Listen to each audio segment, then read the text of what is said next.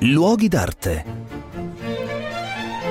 Il piccolo lago di Iseo, incastonato nelle prealpi lombarde, vicino al più grande e più famoso lago di Garda, sta vivendo la sua rivoluzione storica. Qui è stata allestita la straordinaria passerella che l'artista Cristo ha progettato proprio per il lago d'Iseo.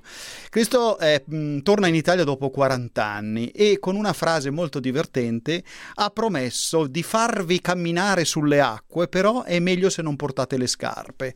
Perché ha creato questa straordinaria eh, installazione? Intanto per eh, lanciare dei ponti, questa idea di poter andare da un punto all'altro camminando sulle acque è particolarmente significativa significativa e significativa in questo periodo.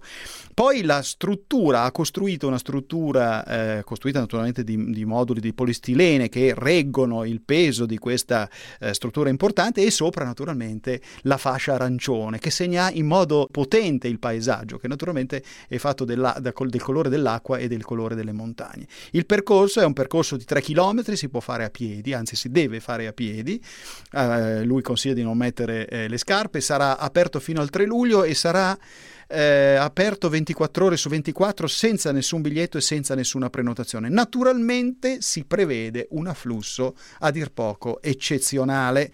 Lo sappiamo perché tutti gli alberghi, tutti i ristoranti e tutte le realtà del lago sono overbooking da un sacco di tempo.